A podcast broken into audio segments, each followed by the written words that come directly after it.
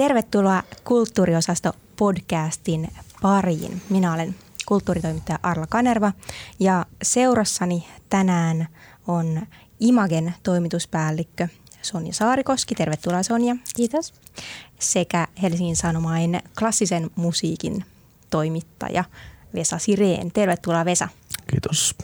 Vesa onkin, onkin meille täällä aikaisemmin vieraillut onnistuneesti, joten uskalsimme pyytää uudestaan. Puhuimme muistaakseni punk, punk-estetiikan hyvää vaikuttavasta voimasta. Kyllä, muun, muun muassa siitä. Mutta muistaakseni osin myös, myös sivusimme samoja aiheita, joista tänään, tänään myöhemmin vähän lisää. Tänään on siis kaksi äm, varsinaista aihetta meillä käsittelyssä, eli 250-vuotias Ludwig, Ludwig van Beethoven sekä sitten klassisen musiikin MeToo-keskustelu. Ja tosiaan äh, Beethovenin syntymästä tulee joulukuussa kuluneeksi 250 vuotta.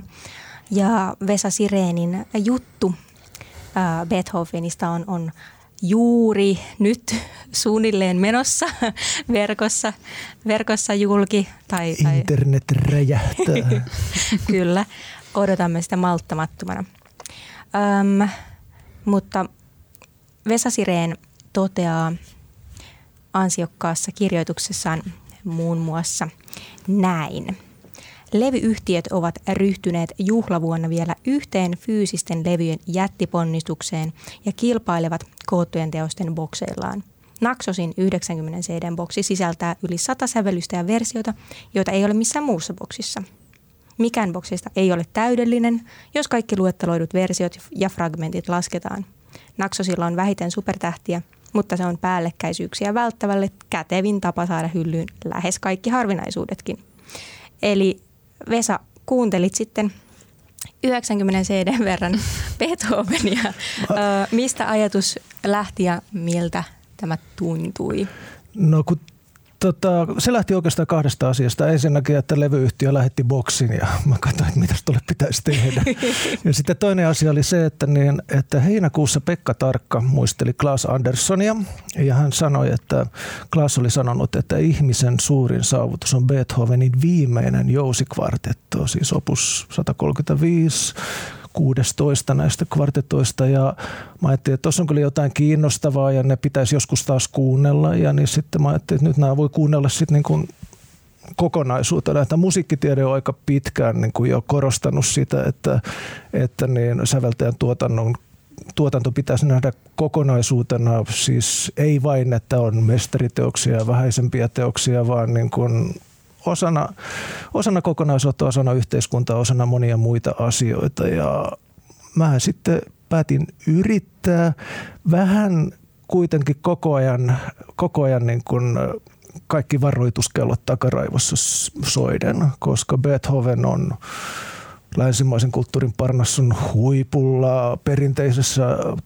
taidehistorian kirjoituksessa ja sitä on levitetty niin paljon. Ja mä olen itsekin näinäkin viikkoina kirjoittanut, että jos nyt joka kymmenes Beethoven-esitys edes vähennettäisiin pois ja tilalla olisi elävää musiikkia, unohdettuja aikalaisia ja vastaavia, niin meillä olisi paljon uteliaampi ja äh, monipuolisempi ohjelmisto.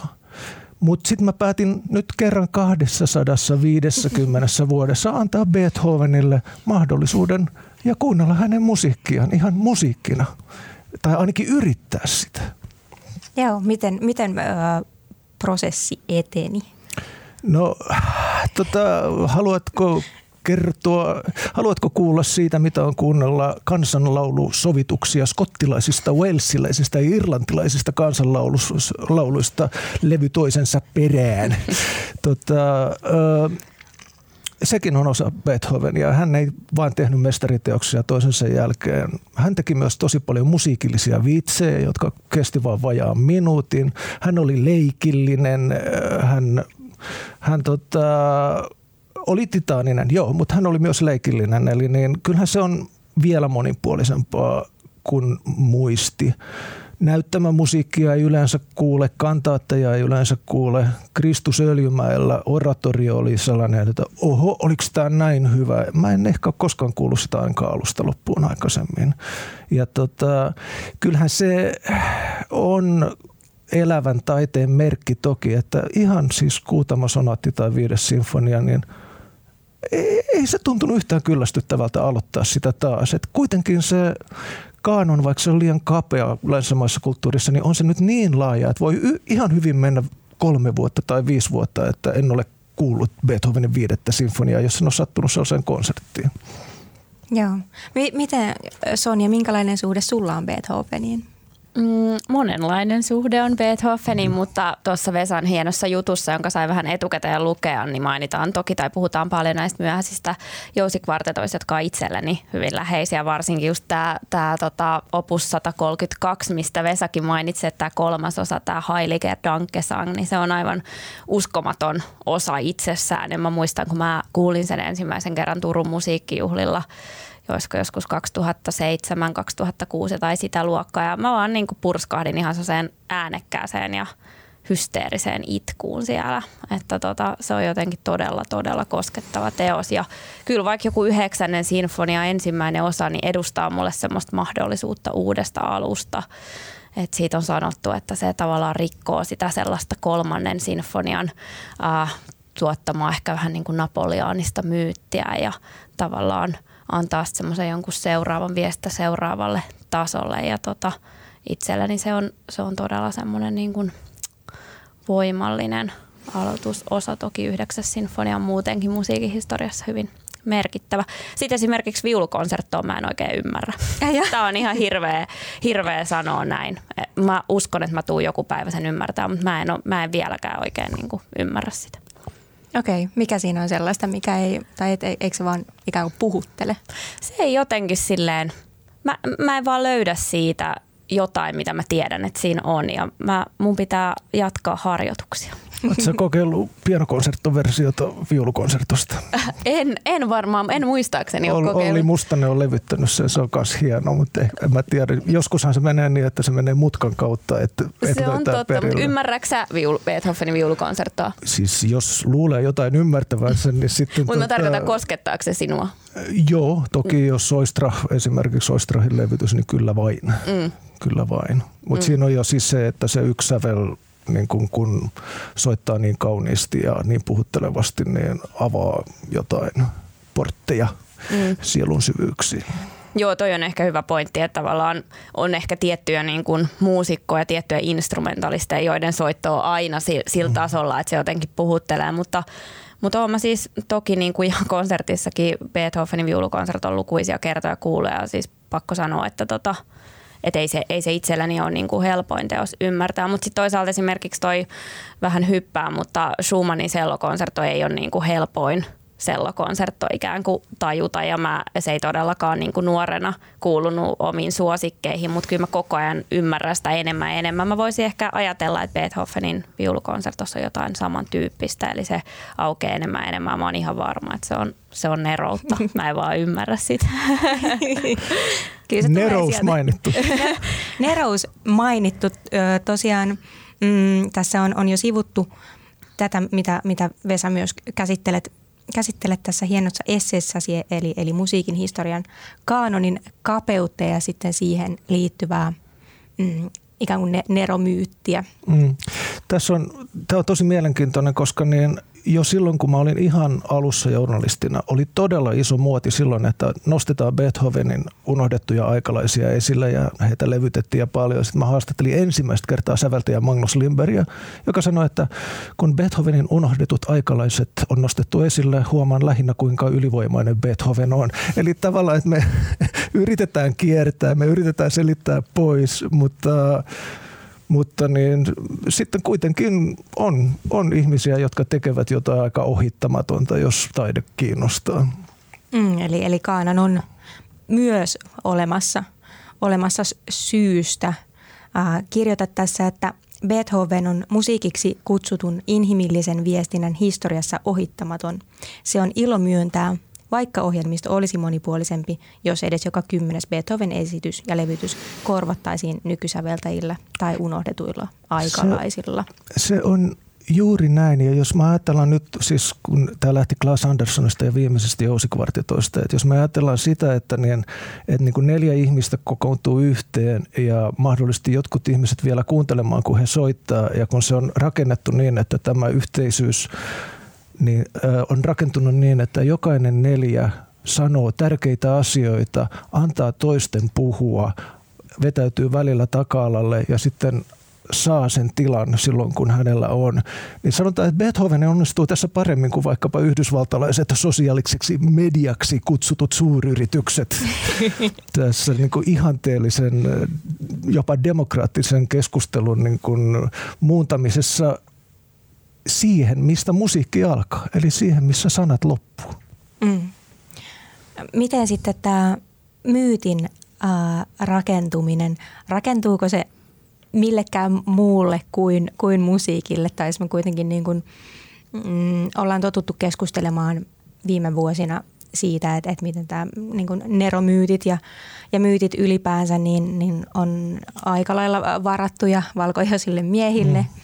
Ja että et tavallaan, että et, et, minkä verran tällaiset niin kuin ulkomusiikilliset seikat on ollut tekijöinä Beethovenin aseman synnyssä. Nyt mun on ensinnäkin sanottava, että niin kerran kuulin yhden taiteilijan spekuloivan Beethovenin afrikkalaisella verenperinnöllä. Tämä ei ole valkoisen miehen musiikkia. Hän, häntähän pidettiin poikkeuksellisen tummana viiniläisenä ja häntä sanottiin espanjalaiseksi ja niin poispäin. Niin tota, mutta se on sivupolku. Siis mä kirjoitan tuossa myös, että, niin, tota, että jos hän on nyt noussut tällaisen hierarkian huipulle – niin tota, hän itse oli kaikkia hierarkioita vastaan, että niin mainitaan taas asenne, tämä punk-asenne, että hän niin kuin, hoveissa hänelle täytyy antaa eri vapauksia, koska hän ei suostunut pokkuroimaan. Hän jumaloi Goetheä yli kaiken, mutta kun Goethe sitten vähän pokkuroikin, kun oli se paikka, niin Beethoven oli, ei, ei. Ja, ja tota, äh, ja sitten se, että jos tämä on kerta inhimillistä kommunikaatiota, niin sitä kuitenkin opetetaan aika myös, myös pahimmillaan aika hierarkisesti ja jopa epäinhimillisesti. Ja tästähän tulemme sitten Sonian loistavaan artikkeliin Imagessa, jota olemme ihailleet jo parin lukukerran verran tässä. Tota, jos mä vielä, kun mä tulin Joo. maininneeksi, että viulukonsertti on varmasti neroutta, niin mun mielestä niin kuin neromyytissä on aina kysymys muista asioista kuin pelkästä niin kuin siitä tekemisestä oli kysymys sit musiikista tai kirjallisuudesta. Eli mun mielestä kiinnostava kysymys on, että mihin me tarvitaan niitä neroja. Ja musta me tarvitaan niitä vähän semmoisiin asioihin, missä me ikään kuin katsotaan, että on jotkut tietyt tahot, jotka on niin kuin ylittänyt ihmisyyden. Ja yleensähän ne on niin kuin kuolleita ihmisiä, josta on niin kuin myös lupa kertoa niitä tarinoita ja ne ei tule itse pilaamaan sitä omaa mm. tarinaansa, koska ne on jo kuolleita. Ne ei tule niin kuin osoittamaan, että vaikka he osaisivat tehdä jotain asiaa nerokkaalla tavalla, jos nyt tämmöistä sanaa halutaan käyttää, käyttää, niin siltikin ne on ihmisiä jossain monessa muussa asiassa. Ja mun mielestä se olisi niin kuin tärkeää muistaa, että että silloin kun puhutaan neroista, niin me puhutaan myös ihmisistä ja ehkä myös se nerosana tai nerokkuuden käsite on jollain tavalla musta jotenkin väärällä, väärällä tavalla käytetty usein. Että voidaanhan sanoa, että joku tietty asia on nerokas, vaikka Beethovenilla on, niin kuin voidaan sanoa, että uskon, että tämä sävellys on nerokas, sitten on paljon varmaan kaikkea, mikä ei ehkä ole niin nerokasta. Se tarvitaanko me tätä sanaa mihinkään, niin sekin on niin kuin ihan oman keskustelunsa aihe, mutta Kyllä, ja tässä on vielä se, että niin, jos on vain biografinen näkökanta, että tämä ilmentää tästä henkilöstä jotain, niin se on mun mielestä aika alkeellista, että on kuitenkin ollut myös niin kuin pelkän teoksen syvä analyysi ja reseption analyysiä tehty vuosikymmeniä, ja niin se, ne ovat kuitenkin vähän niin kuin sen taiteilijan lapsia, että niille tulee oma elämä sen jälkeen, eikä se ole siihen isään tai äiti, äiti taiteilijan niin kuin palautettavissa. Ja mä uskon, että jos me tehtäisiin tämä Vesan ehdotus, että joka kymmenes Beethoven esitys korvattaisiin jollain vähän vähemmän tuntemattomalla, ää, tunnetulla teoksella, niin meidän niin kuin nerouskäsitys laajenisi heti, koska ihmisethän niin kuin koskettuvat eri asioista. Et mä tiedän niin, kuin niin moni ihmisiä, joiden mielestä Beethovenin viulukonsertto on hienoa, että mitä on.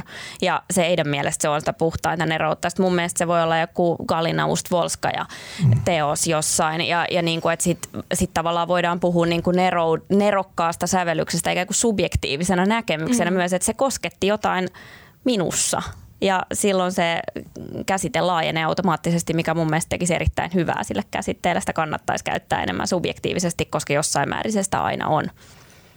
Kyllä, ja varmasti oli myös Klaas Anderssonilla, että, että se saattoi olla hyvinkin hetkellinen musiikkihuuman niin kuin, äh, manifestaatio, että hän sanoi, että ihmisen saavutuksista suurin on tämä viimeinen, joka ei ole monimutkaisin, joka ei ole syvämietteisin, vaan omalla tavallaan myös paluu äh, selväpiirteiseen klassismiin ja helppotajuisuuteen ja leikittelyyn. Näin, näin mä tulkitsen sen finaalin, mutta tiedän, että tosi paljon muitakin tulkintoja tästä.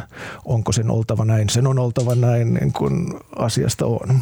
Mm, ja toi, toihan on valtavan kiinnostava pointti. Ja siis tämä on sivu, sivupolku ja tavallaan ihan toisen keskustelun aihe, mutta me kaikki ollaan kulttuurikriitikoita myös. Eli, eli tota, työksemme arvostelemme taiteilijoiden tekemiä teoksia, niin tavallaan niin tuon niin subjektiivisuuden ymmärtäminen siinä, siinä on mielestäni ihan valtavan tärkeää. Kyllä siellä aina on nimi perässä.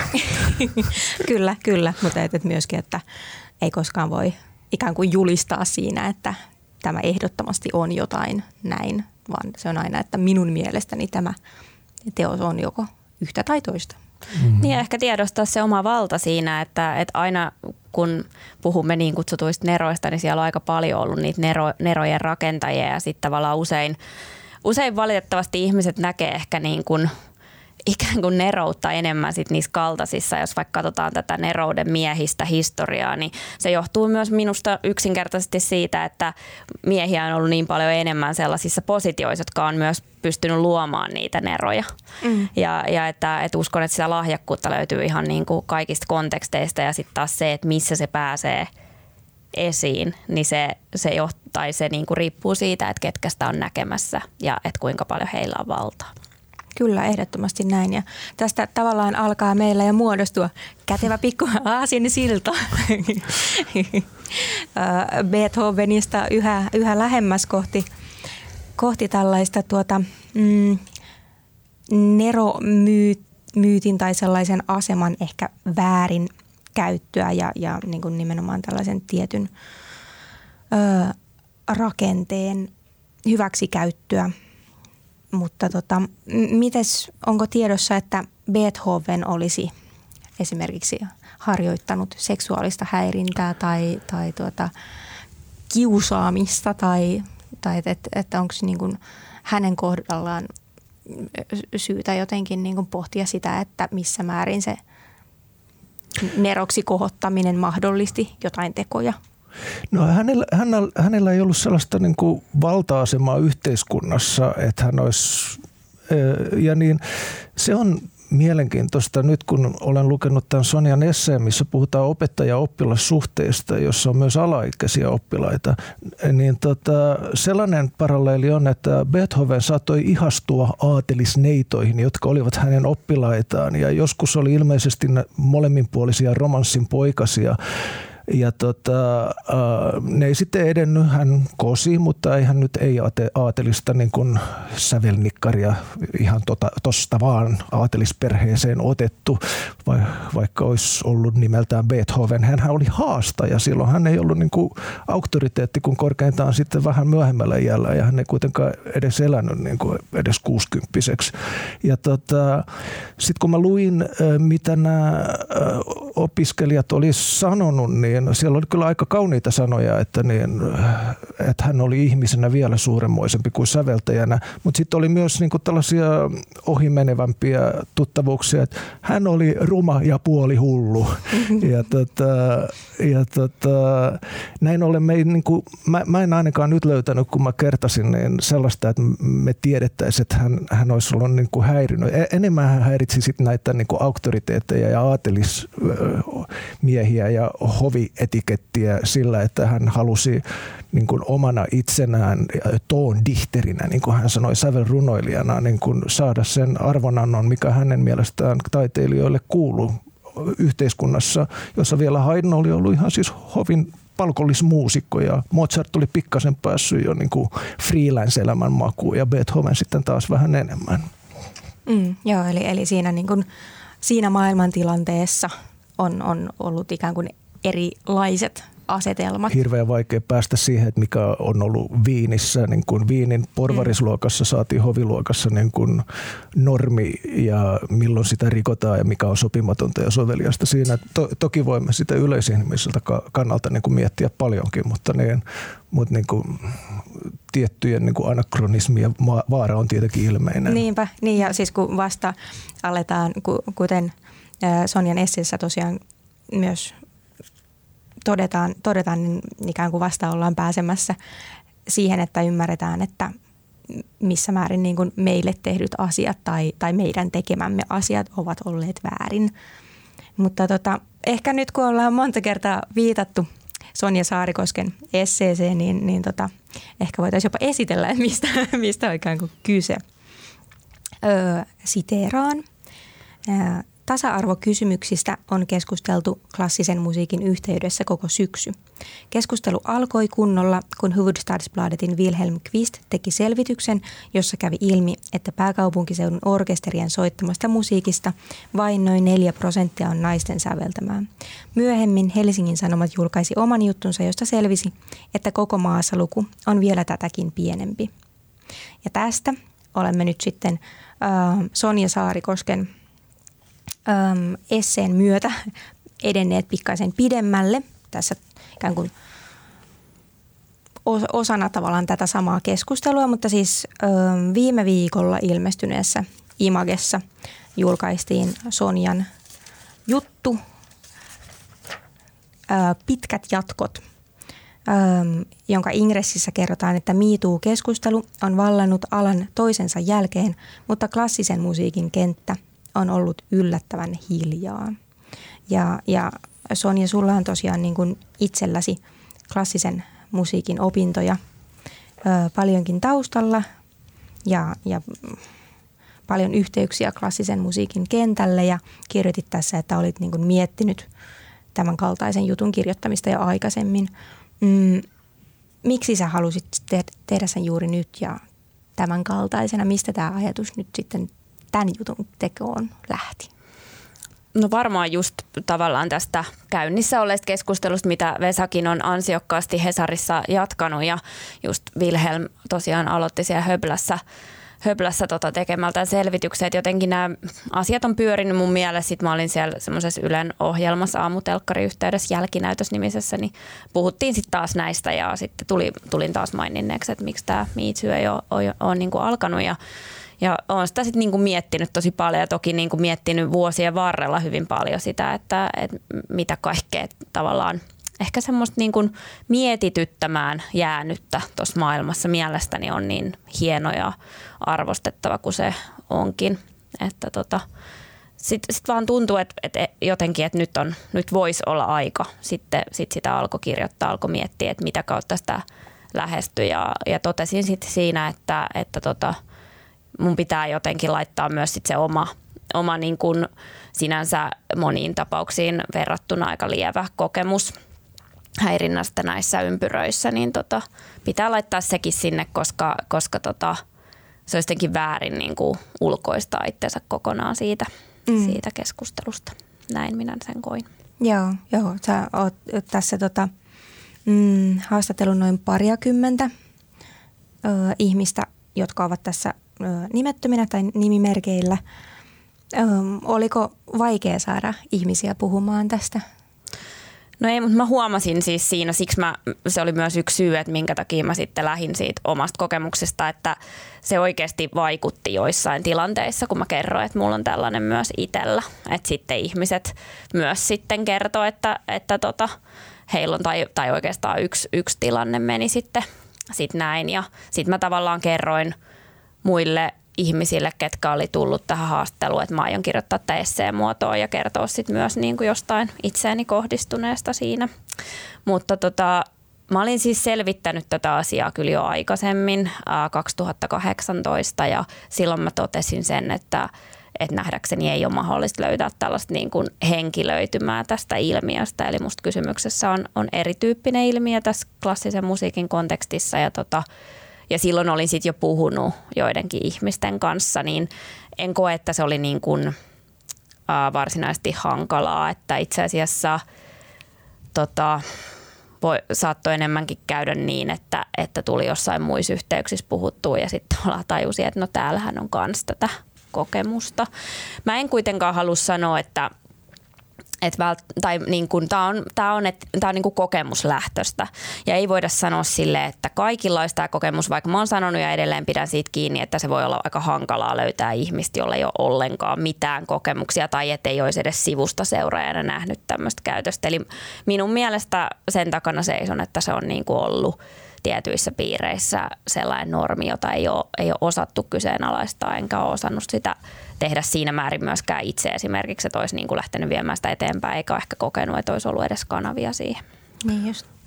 Mä, tota, mä lisäisin tähän tähän niin vähän historiaa. Eli niin, äh, mun mielestä tämä keskustelu alkoi Sonian toisesta erinomaisesta artikkelista vuonna 2015, jolloin niin sä kävit, äh, sait skuuppina tietää, että niin Sibelius Akatemiassa oli, niin kun, jos mä oikein muistan, silloin soitto-opiskelijat olivat saaneet pääsykoen videoita ja arvostelleet äh, naispuolisten hakijoiden ulkonäköä pisteelle ja se oli unohtunut sinne se lista ja sitten kun toisenlainen opiskelija, niin huomasi sen, niin tota, selvitettiin, mistä oli kyse ja sieltä tuli sitten niin kuin nämä varoitukset ja muut, mitä sieltä silloin tuli. Ja silloin sä tota, haastattelit yhde, yhtä pitkälinjan pedagogia, joka puhuu nimettömänä, että Suomessa ei ole edes aloitettu kunnollista keskustelua klassisen musiikin maailmassa valitsevasta seksismistä. Mutta jo 2016 sitten niin se nousi otsikoihin, kun Karita Mattilan äh, kirja tällainen muistelmanomainen, vaikka Karita ei puhu siitä muistelmina, niin julkaistiin. Ja niin esimerkiksi merkiksi meillä oli otsikko Karita Mattila murtaa tabun. Seksuaalinen häirintä alalla on yleistä ja kohdistuu myös miehiin. Ja se oli heti sen jälkeen, niin me tehtiin jatkojuttu, jossa soprano Anu Komsi kertoi omista kokemuksistaan, toisten naisten ja toisten miesten kokemista äh, ahdistelu- ja häirintätapauksista. Ja oikein kiinnostavaa oli, että mä kysyin kansallisoperan pääjohtajalta ja Sibelius Akatemian johdolta ja he sanoivat, että ei ole, ei ole mitään, ei ole mitään tiedossa. Ja sitten kuitenkin niin tota, se jatkui sillä, että Valtteri Torikka kertoi, että kuinka hän on kokenut vanhempien naisten taholta häirintää operaharjoituksissa. Ja heti kun tämä MeToo alkoi kansainvälisesti, he olivat vähän suomalaista keskustelua jäljessä, mutta tulihan se sieltä lokakuussa 2017, niin Dalia Stasevska kertoi Hesarille, että kohtaan seksuaalista häirintää ja vähättelyä hyvin usein. Se on ta- naistaiteilijoille arkea ja hän puhui klassisen musiikin maailmasta. Sitten tuli Kenneth Greve, okei se oli balletin puolella, ja tota, sitten tuli nämä nimenomaan äh, musiikkipedagogiaan liittyvät kauheat tapaukset Turusta Hesarin kautta julki Satu Vasantolan loistavat jutut. Yksi musiikinopettaja ahdisteli oppilaita ja harjoitti osan kanssa seksiä. Toinen ahdisteli nuoria poikia jopa vuosikymmenten ajan. Ja viime vuonnakin se on jatkunut esimerkiksi niin, että Yleisradio kertoi haastatelleensa yhdeksää kansallisoopperan työntekijää kaikkien näiden Greve-juttujen jälkeen, jossa niin usea kertoo kokeneensa oopperan työtehtävissä seksuaalista häirintää ja sanoivat sen tapahtuneen viime vuosina. Ja jälleen kerran uusi pääjohtaja ottaa sitten henkilöstöryhmät ja niin kysyy, että kertokaa mulle, onko jotain. Ja kaikki sanoivat, että tiedossa ei ole nyt niin kuin jo käsiteltyjen jälkeen mitään. Ja, tota, ja tähän tilanteeseen tulee nyt niin Sonjan loistava juttu. Tässä on myös ollut kansainvälisesti kaikki nämä, siis Placido Domingo, James Livan, Jaules Dutour, Daniel Gatti, joidenkin ura on lähes päättynyt, joidenkin jotkut ovat joutuneet eroamaan merkittävistä tehtävistä, mutta niin kun kansainvälisesti on niin kuin ammuttu alas tai yritetty ampua alas isoja nimiä, niin sähän meet rakenteisiin ja sä, sä et mene niin kuin, että tuo on pahis, tuo on hyvis, vaan niin kuin mun mielestä tämä rakenteiden ja opettaja-oppilassuhteen niin kuin käsittely oli, oli niin tota, syvällisintä, mitä mä oon tässä keskustelussa ehkä vielä lukenut. Kiitos. Tota, joo, siis toi on, ja onhan, oothan säkin kirjoittanut, mä oon muistaakseni Hesarin arkistosta lueskelu, että mun mielestä sä oot jo 90-luvulla viittaillut niin kuin näihin erilaisiin epätasa-arvoisiin asioihin liittyen klassiseen, klassiseen musiikkiin. Tällaista korjaa, jos on väärässä, jos muistat, mutta, mutta et on tästä niin kuin puhuttu toki, toki, toki aikaisemminkin. Ehkä tota, mä oon kokenut niin, että, että nämä on ollut semmoisia koin esimerkiksi vuonna 2015, että, että vaikka puhuttiin, puhuttiin tällaisesta asiasta, kun niin kuin todella ulkona käyvä tämmöinen täysin epäasiallinen toiminta siellä Sibelius Akatemiassa, niin musta se kyllä aika nopeasti loppui se keskustelu. Et, et sinänsä mä en ole kokenut, että se keskustelu olisi, jat, että se keskustelu olisi jatkunut sellaisella tasolla, että se olisi oikeasti, että mä olisin niin kuin kokenut, että nyt tätä asiaa on oikeasti käsitelty. Ja jollain tavalla äh, sanoisin, että jutun herättämä reaktio, joka on niin kuin nähdäkseni ylivoimaisesti isoin, niin kuin mitä mun jutusta on ikinä tullut, niin se jollain tavalla kuitenkin mielestäni osoittaa sitä, että, että ainakaan kaikkia kiviä ole silleen käännetty, että ihmiset on niin kuin kokenut hyvin voimakkaasti jotenkin semmoisia todella nöyryttäviä asioita, mitä he nyt sitten kertoo, että he jotenkin muistaa uudelleen ja mitä he on joutunut niin kuin ikään kuin piilottelemaan. Eli mutta ehdottomasti on näin, että et, et nämä asiat on niin kuin tosi pitkään jollain tavalla ollut keskustelussa, aina, aina no. ajoittain läsnä, kyllä. Ja ehdottomasti on oikein. Mä just puhuin hyvän kollegani kanssa, että tämä juttu on, niin kuin, tässä on niin kuin saavutettu joku kriittinen massa, jonka jälkeen keskustelu jatkuu nimenomaan musiikkipedagogiassa varsinkin niin kuin jotenkin uudella tasolla. Et niin, tota, Tota, ja mulle hätkähdyttävintä ehkä tässä oli niin kuin aikuisten ja alaikäisten niin kuin rajan ylittyminen tässä, että, niin, että tota, et tosi mielenkiintoista nähdä, mitä tästä seuraa, että niin dekaani ja rehtorihan viime, viimeksi tänään ovat Helsingin Sanomien mielipidekirjoituksen tästä, tästä kirjoittaneet ja niin vakuuttavat pitävänsä artikkelia erinomaisena ja sen auttavan työssä, mitä on tehty, että onko toimenpiteet riittäviä ja ovatko lausunnot riittäviä, niin mitä mieltä olet Sonja? No nämä asiathan on niin kuin luottamuksellisia, mm. mitä niin kuin Sibelius Akatemiassa käsitellään, eli tota, mun on mahdoton niin kuin sanoa, että, että mikä on niin kuin riittävää, mutta ja miten niitä on oikeasti käsitelty. Mutta mulla on ehkä semmoinen olo, että, että vaikka ne toimenpiteet olisi ollut riittäviä, mä en siis sano, että ne on ollut riittäviä tai että ne ei olisi ollut, koska mä en ole ollut siellä mm. käsittelytilaisuuksissa läsnä. Mä en voi sitä kertoa, ne on luottamuksellisia asioita, mutta musta vaikuttaa siltä, että se kommunikaatio siitä, niin kuin, että nyt on otettu vakavasti, nyt on tehty toimenpiteet, niin siinä ehkä on jotain parannettavaa, koska kuitenkin moni ihminen on kokenut, että ei nyt ole ikään kuin otettu vakavasti. Että ehkä ei ole niin kerrottu, voi olla, että siinä on sitten jotain syitä, miksi ei ole voitu kertoa, että koska ne on tosiaan niitä luottamuksellisia seikkoja, mutta jotenkin se pitäisi saada kommunikoitua ää, ja niin osoitettua yksiselitteisesti, että on otettu vakavasti, että kuitenkin on paljon kokemuksia siitä, että nimenomaan ei ole otettu vakavasti. Ja tämähän on niin kuin tyypillistä ihan kaikessa muussakin niin kuin valitettavasti etenkin naisten kokemassa ilmoittamisessa, että me tiedetään niin kuin esimerkiksi, että kuinka pieni osa oli just uutinen, että kuinka pieni osa niin kuin raiskausilmoituksista sit päätyy tuomioon. Toki siinä on muitakin, muutakin problematiikkaa liittyen sit siihen todisteluun ja muuhun, mutta että myös voidaan sitten kysyä, että jos ikään kuin opiskelija kokee, että, että siitä ei ole mitään hyötyä siitä ilmoittamisesta, koska hän kuitenkin ehkä jossain määrin ottaa aina sen riskin, että tämä vaikuttaa jotenkin siihen hänen opiskeluun myöhemmin ja ala on pieni, Suomi on pieni, täällä on niin kuin ihmisiä, joilla on monenlaisia erilaisia rooleja orkestereissa, pedagogina. Kaikki tämä vaikuttaa siihen, että miten uskaltaa ottaa asian pojaksi. Niin sitten jos vielä kokee vähänkään sellaista vähättelyä tai semmoista, että asia, asiaa ei ole otettu vakavasti, vaikka se olisi otettukin vakavasti, mutta jos siitä ei tavallaan ikinä tule sitä tietoa, että olisi otettu vakavasti tai muuta, niin se, se voi olla tosi lannistavaa. Eli ehkä vähintäänkin tämän tyyppisessä asiassa näkisin, että uh, ei varmasti aina ainakaan mennyt maaliin, koska muuten, muuten tätä keskustelua ei olisi tässä määrin tarpeellista käydä. Mm, kyllä, toi on aivan, aivan totta. Tää, tässä esseessä mm, pohdit näitä niin seikkoja sille, että, että miksi Suomessa klassisen musiikin piirissä ilmenevää häirintää ja nöyryytystä ei laajamittaisesti ole käsitelty. Ja mun mielestä oli kauhean niin kuin, minulle lukijana miellyttävää, että oli tämmöiset niinku key pointit silleen, että, että mistä mahdollisesti voi, voi johtua ja että, että miksi niinku nimenomaan klassisen musiikin piirissä tämä niinku hierarkkisuus on tietynlainen, kun, kun vertaa vaikka no, melkein mihin tahansa muuhun tai voisin kuvitella, että, että vaikka niin kuin, mm, esittävien taiteiden puolella saattaa niin kuin, syntyä samanlaisia niin kuin hierarkkisia asetelmia mm, teatteri- ja elokuvataiteiden ja, ja tanssin puolella. Mutta sitten taas esimerkiksi vaikka kirjallisuuden puolella, niin ne asetelmat on tosi erilaiset. Ja, ja en tällä tietenkään tarkoita sitä, etteikö siellä olisi yhtä lailla häirintää ja, ja kaikenlaisia väärinkäytöksiä, mutta että se vaan niin johtuu erilaisista syistä. Tässä on hyvin mielenkiintoista, että taideyliopiston rehtori Perkiömäki sanoi, että hän ei, hän ei, hänen tietojensa mukaan niin klassinen musiikki ei ole tässä niin kuin erityisasemassa, vaan näitä samoja asioita on muissakin taideyliopiston akatemiassa, akatemioissa käsitelty, mikä siis viittaa, että kuvataiteessa ja teatterissa on, on on niin kuin edelleen parantamisen varaa.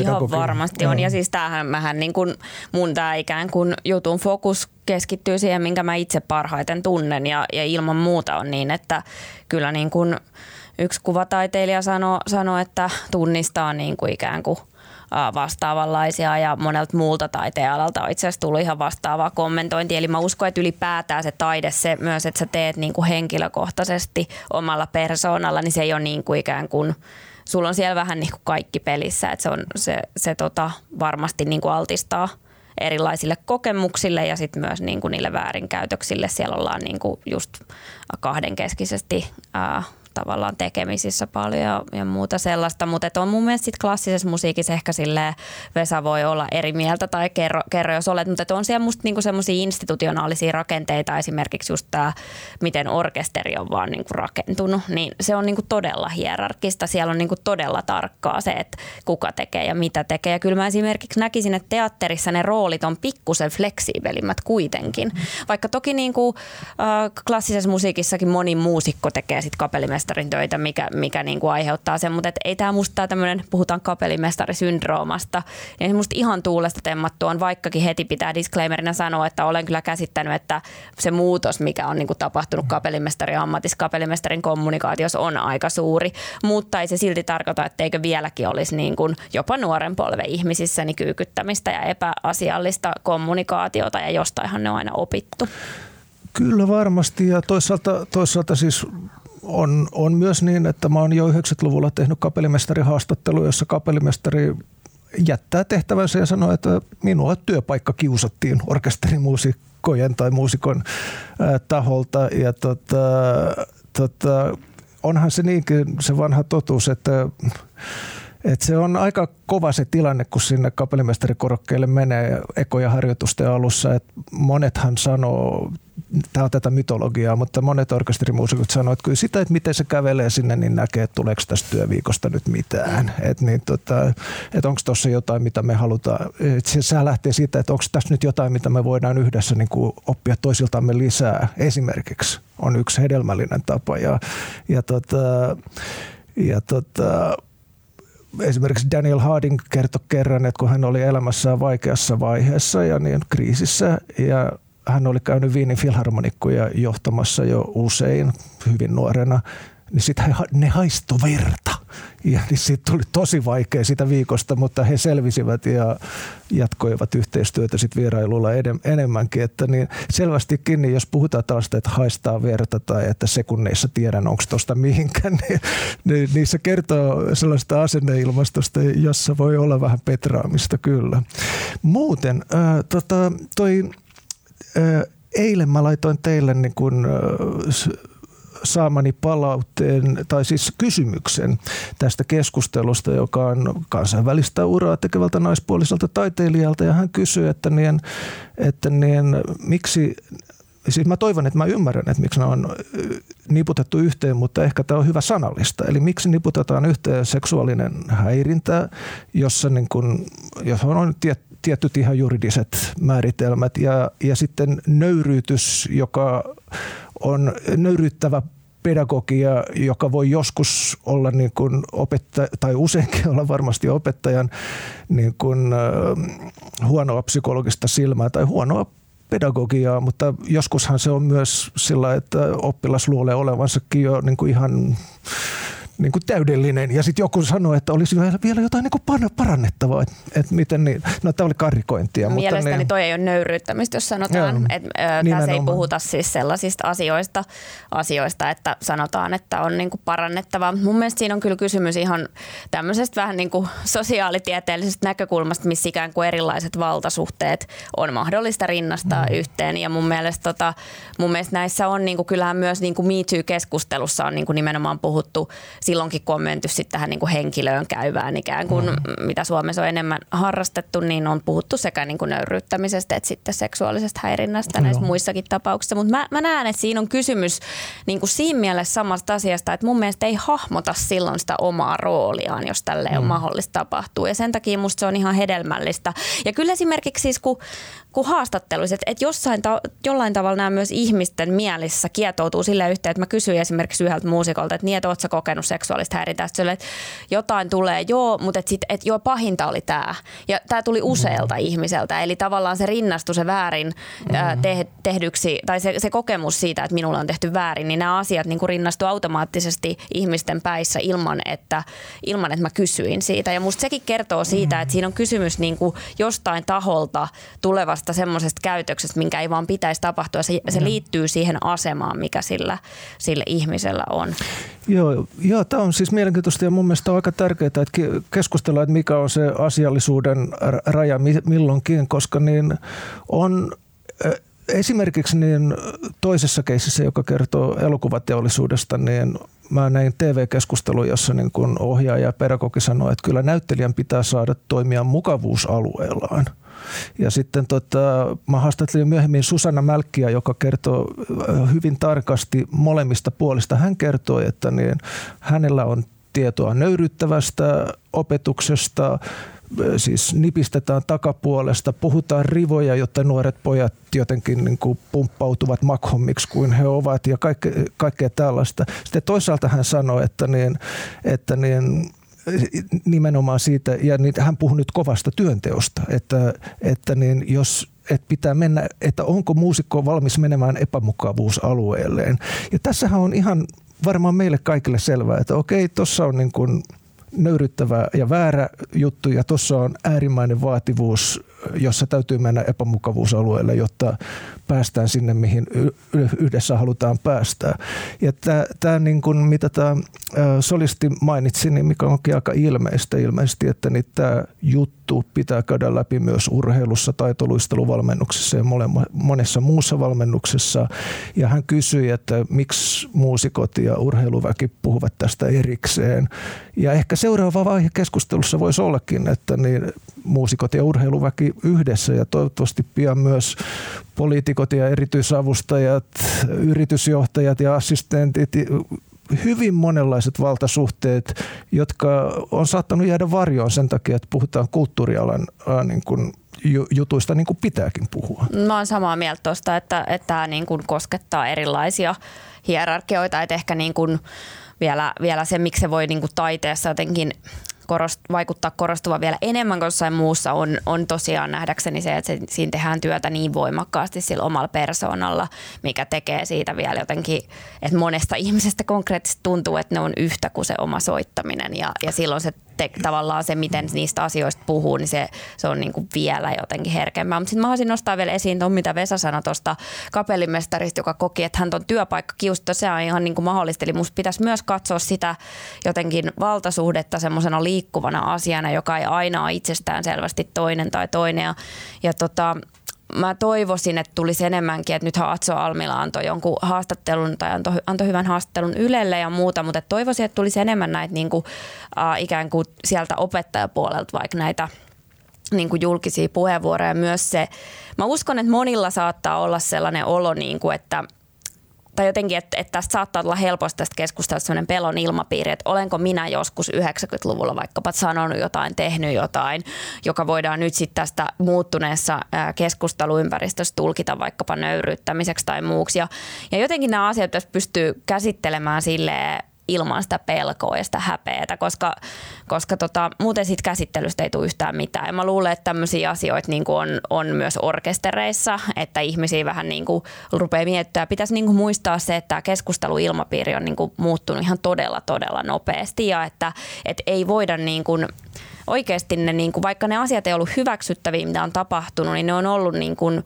erilaisessa ajallisessa kontekstissa. Ja mun mielestä, jotta se keskustelu niin kuin, on mahdollisimman rehellistä, niin se vaatii jotenkin sen myöntämisen, että et, et 90-luvulla niin ne standardit on ollut erilaiset. Ja nyt ne standardit, niitä, ne on ollut varmaan monella tosin vähän huonot standardit, ja nyt niitä pitää niinku parantaa, mutta se ei voi tapahtua sen kautta, että jokaista aletaan, yksilöä aletaan nyt osoittelemaan. Ja korostan nyt, että jos on vaikka rikoksia, jotka ei ole vanhentunut, semmoisia tapahtunut, niin se on niinku eri asia. Ne, pitää, ne on tietysti ihan, ihan toinen kysymys. Mutta mm. Tämä on tosi mielenkiintoista, koska niin 90-luvulla aika moni sukupolvi pieni edustaja niin kuin pöyristyneenä kuuli ja luki, että mitä oli tapahtunut 60-70-luvun vaihteessa, että ei meillä enää 90-luvulla mm. tällaista. Ja, ja voihan olla, että niin itse asiassa aika monessa asiassa ollaan menossa parempaan suuntaan, että nyt koko ala on herännyt siihen, että kolme tai neljä tai viisi prossaa naissäveltäjiä, naispuolisia säveltäjiä ei ehkä nyt ole ihan kuitenkaan se lopullinen maali, missä ohjelmistossa pitää pyrkiä. Mä luulen, että monipuolistumista tapahtuu. Ja jos se tapahtuu Beethovenin kustannuksella, niin Beethoven kestää sen. Beethoven kestää sen ja, ja keskustelu on käynnissä ja jatkuu ja, ja tässä oli vain pieni pieni sirpale siitä, mutta aikamme valitettavasti tässä päättymässä. Kiitos tosi paljon Vesa, kiitos erittäin paljon Sonja, pääsit tänne meille asti. Teille asti. Meille asti. Hyvä. Kiitos kuulijoille, katselijoille. Um, kahden viikon päästä uudestaan. Moikka!